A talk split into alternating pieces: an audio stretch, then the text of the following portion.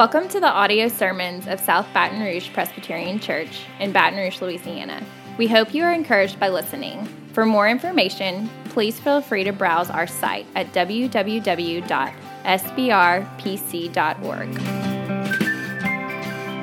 Good morning. Good morning. One more week, one final surge of adrenaline, right, required to make it through the last bit of shopping, who's going to bring what for Christmas supper, wrapping the gifts, uh, attending the last parties, all that kind of stuff. And of course, it can be, uh, Christmas can be a great time of year, um, but it also can be filled with a lot of frantic hurry. Um, and in the midst of that, um, I'm wanting us to slow down and reflect on the Christmas story in Luke's gospel um, because it's really deep reflection, not frantic hurry, um, that our hearts really need. So I want you to follow along as I read for us. Um, Luke 1 46 through 56 is often called the Magnificat, uh, Mary's song that she sang. Um, so I'll read this for us and then we'll spend a little time reflecting together on it. Um, this is God's holy word. And Mary said, My soul magnifies the Lord, and my spirit rejoices in God my Savior, for he has looked on the humble estate of his servant. For behold, from now on all generations will call me blessed. For he who is mighty has done great things for me, and holy is his name. And his mercy is for those who fear him from generation to generation. He has shown strength with his arm. He has scattered the proud in the thoughts of their hearts. He has brought down the mighty from their thrones and exalted those of humble estate. He has filled the hungry with good things, and the rich he has sent away empty. He has helped his servant Israel in remembrance of his mercy, as he spoke to our fathers, to Abraham, and to his offspring forever. And Mary remained with her, that is Elizabeth, about three months and returned to her home. The grass withers and the flowers fade, but the word of our God stands forever. Let's go before him now and ask for his help. Our gracious Heavenly Father, we are thankful that we can come before you, that we can gather together beneath your word uh, to hear it read, but also to hear it proclaimed and preached to us. And so we pray, uh, Lord, that you would be with us. And we pray that the words of my mouth and the meditation of all our hearts would be pleasing in your sight. For we ask this in Jesus' name. Amen. Well, if you like to uh, barbecue, um, you know that the key phrase, if you're going to smoke something like a pork shoulder or a brisket or something like that, is low and slow, right? Cooking the meat at a very low temperature for maybe 10 to 12 to 14 hours. But you have to be prepared for something the pitmasters call the stall, right? um, low and slow. You're cooking this meat, the pork shoulder, the brisket, whatever, and the internal temperature of that meat starts to rise and it continually rises until it doesn't. And it stalls out, usually about 160 degrees, something like that. Um, and novice smokers, they get nervous. And so they start opening vents on the grill or the smoker or whatever, try to get the fire hotter, try to raise the temperature, and that is the cardinal sin. It is a true tell that you're new to the game, right? Um, you've got to let it sit there. You've got to let it abide in that smoke, right? Uh, in that glorious smoke. And sometimes for hours on end without the temperature rising. But you got to have faith right? You gotta have faith because eventually the fat in that meat breaks down, right? And the meat just bursts through the stall and the temperature starts to rise again, and your patience and faith is about to be rewarded with some delicious barbecue, right? It's the smoked brisket, the smoked pork shoulder cooked low and slow. The angel Gabriel, uh, we looked at this last week, appeared to the Virgin Mary and announced to her that she would give birth to God's own son, Jesus. And since that time, she's been reflecting low and slow. Right, for days, she's been poring over and thinking through all that is meant by this announcement given to her by God through Gabriel until eventually she broke through and she burst into this beautiful song, transformed and, and full of joy. And if we can slow down and if we can reflect deeply, we can be transformed like her. And so there are three main things I want to focus on this morning that Mary reflected upon, which we're going to use as our three points guiding us through her song today. Um, here they are. She reflected on God's kept promise, on God's blessing, and on God's upside down kingdom. I'll, I'll repeat those as we go. But first, she reflected on God's kept promise. Um, biblical scholars will tell you that every line of Mary's song has its counterpart in the Old Testament. There are parallels and allusions and references everywhere, right? Various Psalms, the book of Isaiah, Exodus, certainly Hannah's song in 1 Samuel chapter 2, every line just full of the Old Testament. So it's fitting that Mary ended her song in verses 54 and 55 by saying uh, that, um, or reflecting that God had remembered his mercy to Israel and he had kept his promise to Abraham that was spoken to Abraham. Right? So it, her entire song is this thoughtful, biblical reflection on God remembering and keeping his promise. Right? 2,000 years had gone by since God had promised Abraham that from his descendants, one would come to deliver his people and bless all the nations. That promise echoed throughout the generations, right? And especially in later years through the Old Testament prophets. But many of you know, or some of you know at least, that by Mary's time, it had been 400 years since the last Old Testament prophet had spoken. Deafening silence, right? And it looked like, and it felt like, that God had maybe gone back on his promise, that he had forgotten, that he had given up on his promise and on his people. But Mary had her Bible out. And she was reflecting and she was realizing that God never forgets his promise. The whole Bible, as Sally Lloyd Jones put it in her children's Bible, is the story of God's never stopping, never giving up, unbreaking, and forever love. You know, part of the reason the Bible is such a long book, right, is because it is a record of God keeping his promises throughout history, never forgetting remembering his mercy, always keeping his promise. About 15 years ago, uh, you can figure out which child this was, um, our sweet little girl started kindergarten.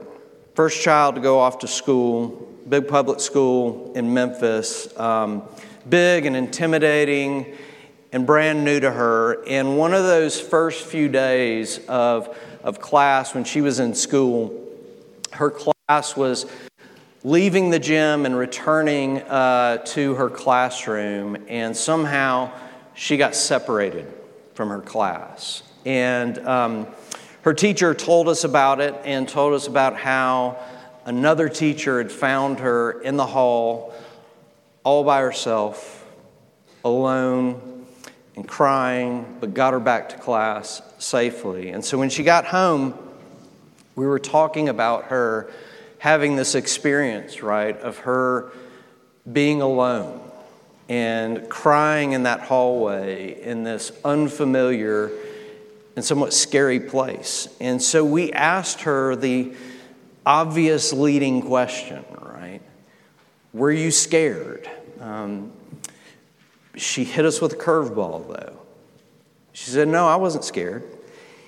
And so we asked her, Well, why were you crying then? And this is what she said. She said, I was crying because everyone forgot me. And no one was looking for me. And I was sad. Man, that pierced my heart.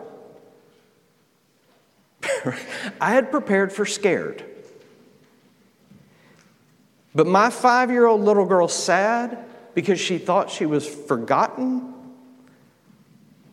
I wasn't ready for it. Right? There was something about that answer that just pinged off of my soul and resonated deeply with me.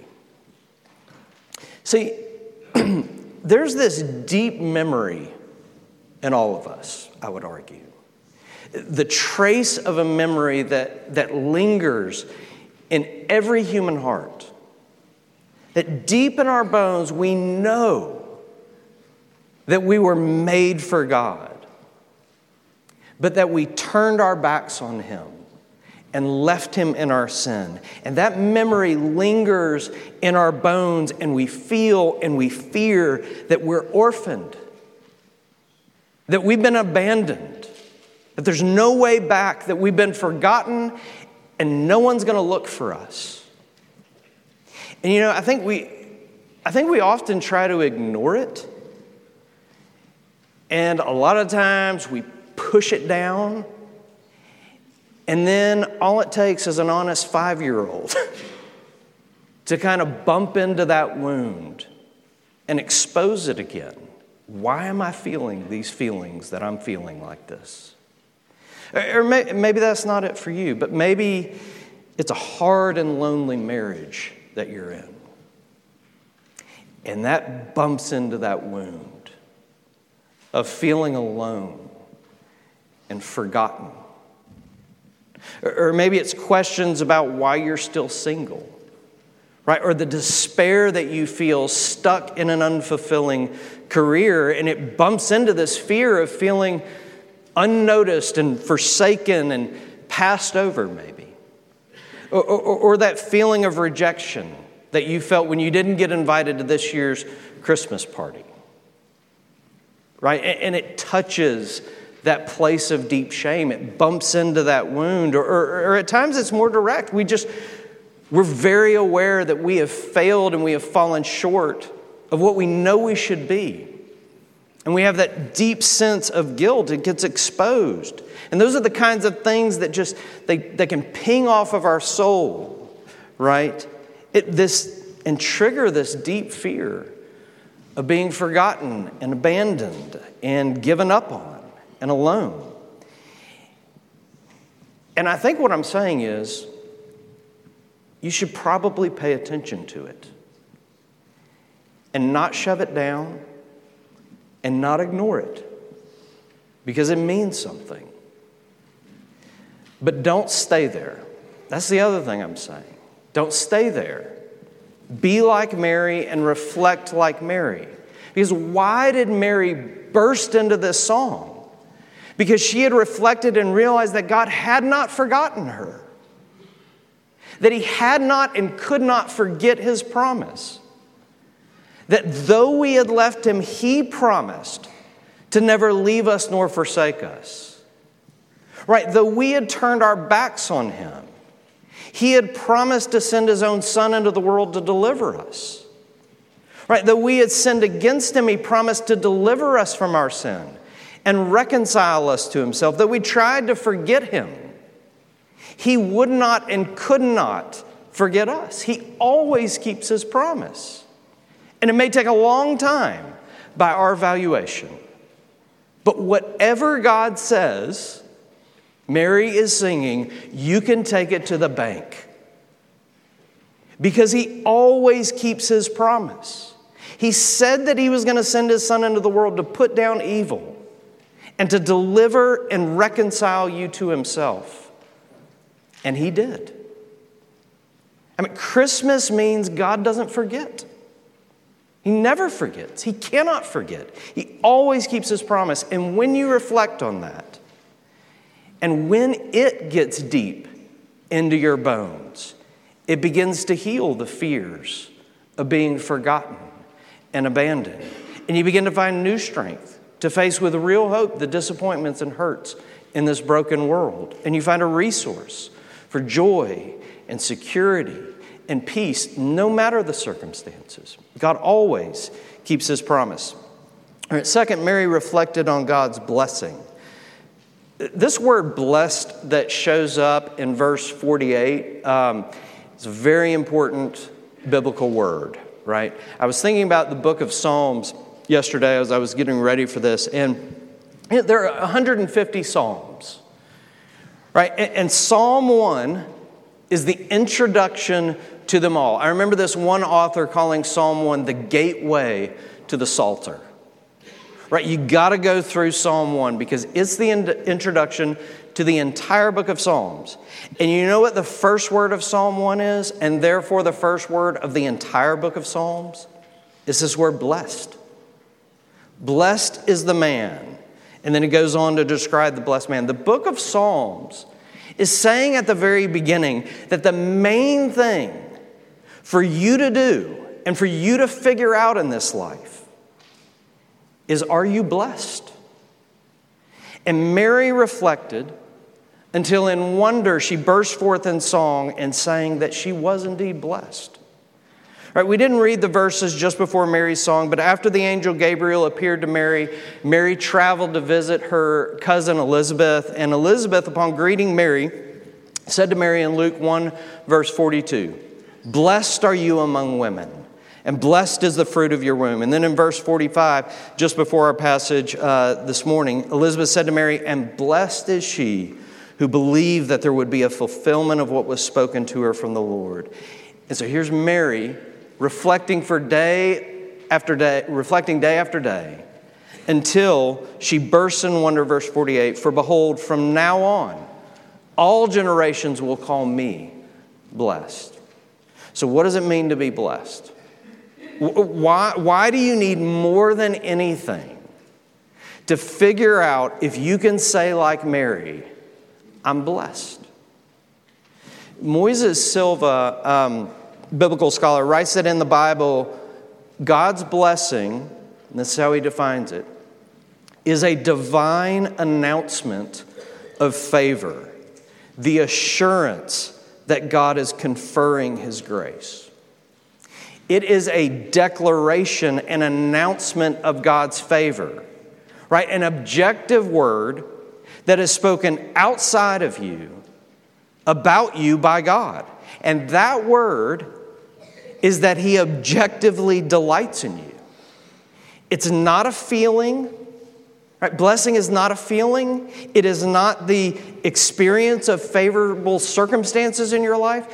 Hashtag, you know, blessed or whatever the deal is. I, I don't know. Uh, my kids are embarrassed now. It's, it's the solid, objective reality that you are favored by God. And all His goodness and all His grace and all His mercy and all His love is directed to you. And here's something really, really important that we need to pay attention to. When you say that you're blessed, like Mary did, you're speaking in the passive. Right? It's something done to you, in other words. It's something outside of you that has been done and spoken about you. It comes from outside. You cannot bless yourself. In fact, the only thing that's going to heal you on the inside is an objective word of God's favor from the outside. Let me try to explain to you what I mean when I say you can't bless yourself, because I think that's what our culture is saying to us all the time and is telling us that that's what we need to do. Right? It says, don't listen to what anyone says about you. Right? Look inside to find your own self worth. Right? Don't worry, dismiss the haters, whatever. Right? Tell yourself that you're great that you're enough, that you're pretty, whatever. And that sounds real nice. But you know from experience that it doesn't work. You cannot bless yourself. Bless your, try to bless yourself. And tell yourself a thousand times a day, I'm great, I'm enough, I'm beautiful, whatever. But one person whose opinion matters to you, maybe a spouse or a friend or a boss, comes along and says to you one time, You're a disappointment. You're ugly. You're not enough. What do you remember? The thousand things you told yourself? Or the one cutting remark from your friend or your spouse or your boss? The one cutting remark, of course. Those are the words that haunt us. It's the words spoken about us from the outside that matter, that have the power to shape us and to shape our view of ourselves. Several years ago now, I was watching this interview. I think I've shared this story, it's been a few years, but um, with basketball legend Bill Russell. And if you don't know who he was, he's one of the greatest basketball players ever, played in the 50s and the 60s, um, played on back to back college championship teams. He was in the NBA for 13 years. 11 of those years, he won NBA championships. Like more rings than fingers right? He was an NBA All Star 11 times, NBA uh, MVP five times. On and on we could go about the statistics. He accomplished a lot, but his, his accomplishments weren't limited to the basketball court. Um, in fact, the interview that I was watching, he was being interviewed because he had just received the Presidential Medal of Freedom for his work and accomplishments in the civil rights movement. I mean, an amazing man on and off the court. And as he was being interviewed, it, it, was obvious that receiving this medal meant an awful lot to him. And so the interviewer asked what seemed like the obvious leading question, right? And asked, Is this the greatest honor of your life, even compared to all the other honors? And he hit the interviewer with a curveball. And I wrote down what he said. This is what he said No.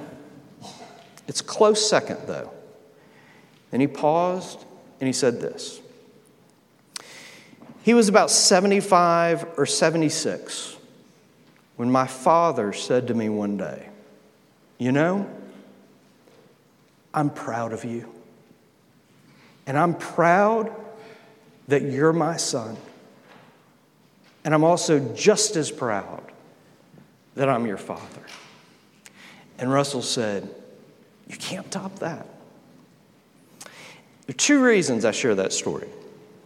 One, I think it beautifully illustrates the power of words, the power of the words of blessing spoken from the outside by someone who matters to you. Right? The highest award a civilian can receive in our country, but it wasn't the greatest honor of his life. The greatest honor of his life were his father's words of approval and delight because his father's opinion mattered to him. It's a beautiful illustration. But second, second reason I, I share that story with you is this. As beautiful and as powerful as that story is, Russell is so wrong. You can top that, and by a lot. Because when all is said and done, there is only one opinion of you in the entire universe that truly matters, and that's God's. And here's the deal if He looks at you and He says that you are great, you are. End of discussion. It doesn't matter what anyone else says about you. It doesn't even matter what you say about you. And if he says about you that you're enough, you are, period. If he calls you beautiful, you are. If he declares that you are forgiven and loved and accepted in his sight, you are, period. Right? If he says he delights in you, in you as his treasure, worth the life of his own son, that is what you are. That's God's blessing, his divine announcement of favor. See, Mary sang of being blessed, of rejoicing in God her Savior, verse 47. Her song was this I had nothing to do with this. I'm a sinner, but God saved me. God blessed me. God favors me. Now, I wish I had more time today to unpack all this, but I'm just encouraging you to reflect, even this coming week, of how an objective word of God's favor from the outside can heal you on the inside and can undo so many painful and hurtful words that have been spoken to you and about you, and can change the way you view yourself as God's treasure He delights in. All right, third and last, Mary reflected on God's upside down kingdom. Flannery O'Connor, a Southern writer, wrote God told the world He was going to send it a king, and the world waited. The world thought a golden fleece will do for his bed, silver and gold and peacock's tails, a thousand suns and a peacock's tail will do for his crib. His mother will ride on a four horned white beast and use the sunset for a cape. She'll trail it behind her over the ground and let the world pull it to pieces, a new one every morning. I mean, it, seems so obvious that God is sending His King into the world, His only begotten Son. It seems so obvious, it's got to be extravagant. It's got to be big, a golden fleece for his bed, a thousand suns and a peacock's tail, whatever that means. His mother, of course, is going to use the sunset for her cape. Why wouldn't she? She's the mother of God's son. But Connor goes on. But instead, Jesus came on cold straw. Jesus was warmed by the breath of an ox. Who is this blue cold child and this woman plain as the winter? Is this the word of God? This blue cold child? Is this his will, this plain winter woman?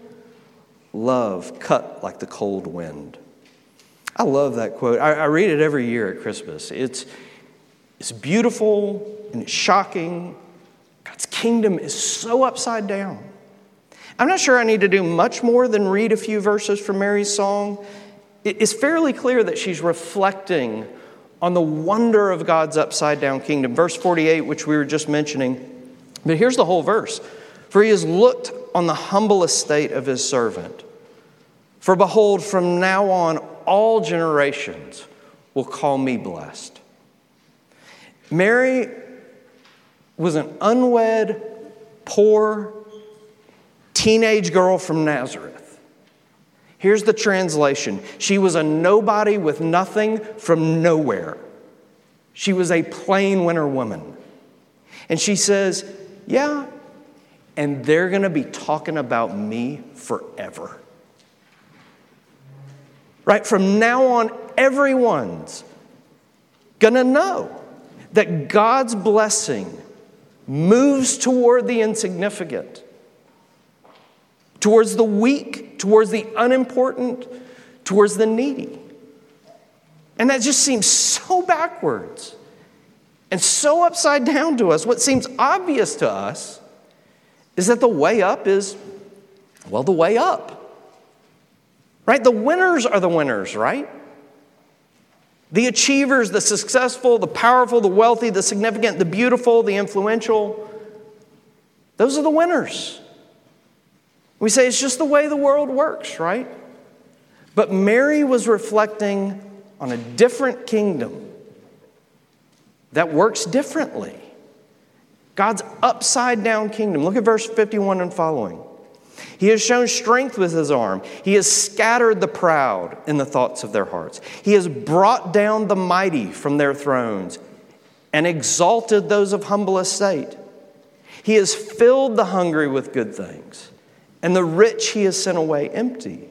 Mary was reflecting on a kingdom where the way up is the way down, and the way down is the way up.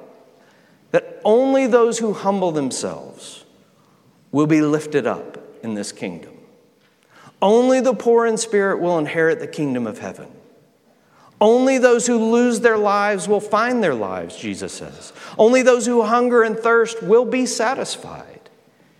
That's God's upside down kingdom. And there's good reason that Mary was reflecting on the upside down nature uh, of God's kingdom and then bursting into song. Because not only was she a humble, plain winter woman who had been lifted up and exalted, but she knew, before anyone else knew, that God's own Son, the King of Kings, he was breaking into this world in the most upside down way possible. Right? He would come not in strength, but in radical vulnerability. This blue cold child on cold straw. Right? He wouldn't be born in a palace. He was going to be born out in the cold, in an unnoticed corner of this harsh, hard, and broken world. He'd grow up the poor son of a carpenter with the reputation of being Mary's illegitimate son. He would know rejection intimately. Then, of course, she didn't know this, but here's the pattern.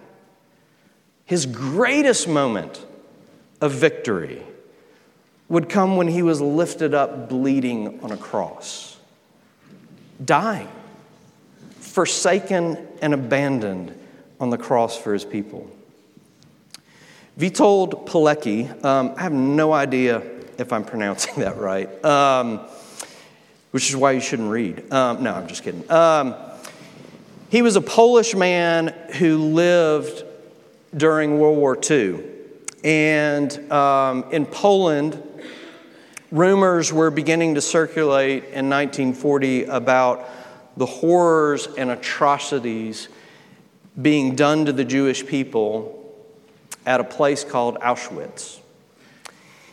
Jewish men and women were being tortured and killed in the Auschwitz concentration camp, as we now know, and they were desperately trying to break out.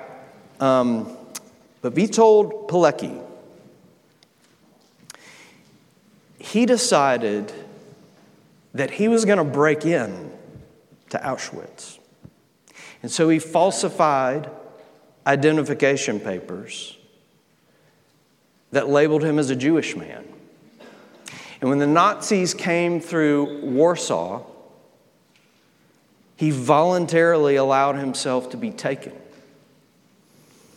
He broke into one of the most awful places on earth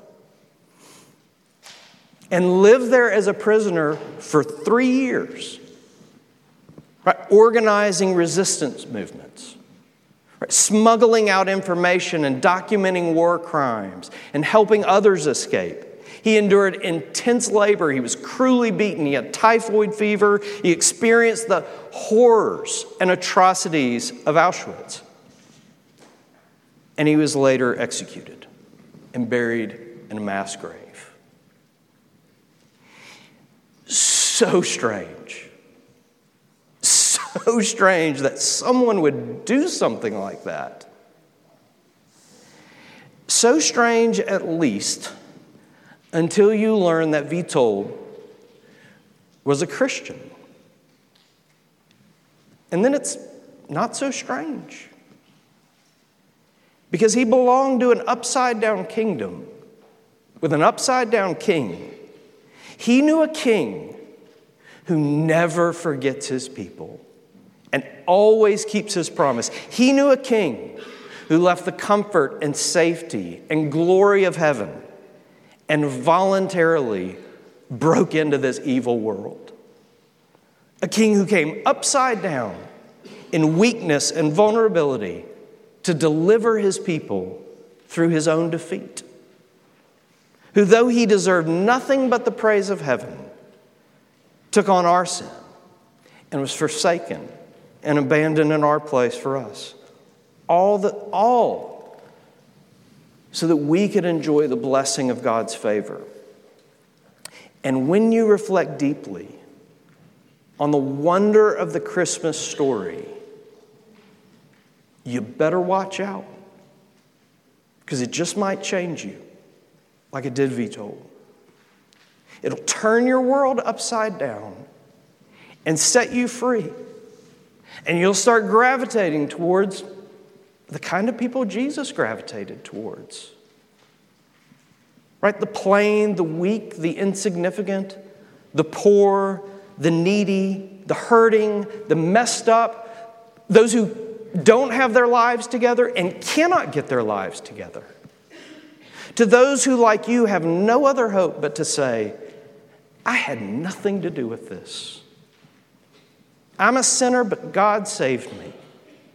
God blessed me, God favors me, and all because of my upside down King Jesus. Low and slow, reflect like Mary, and this good news, it'll get in your bones and it'll transform you like it did Mary. Let's pray together. Father, thank you for your word this morning. Um, thank you for Luke, who wrote this down for us that we might reflect along with Mary on the wonder of the Christmas story. And Father, we pray that you would indeed show us your upside down kingdom, that you would cause us to reflect on the blessing that is ours, all because of Jesus. Father, we pray that you would give us hope, even as we are reminded this Christmas season that you have not forgotten us, but you are a God who keeps his promises. And whatever you say, we can take it to the bank. Father, put this good news deep in our bones, we pray, that we might be transformed. For it's in Jesus' name that we pray. Amen. Thank you for listening to this audio sermon of South Baton Rouge Presbyterian Church. Please feel free to pass it along to others who might be encouraged by this message. Also, if you have any questions or would like to know more about the church or a relationship with God through Jesus Christ, please feel free to browse our website at www.sbrpc.org or contact the church office directly at area code 225 768 9999. Again, thank you for listening.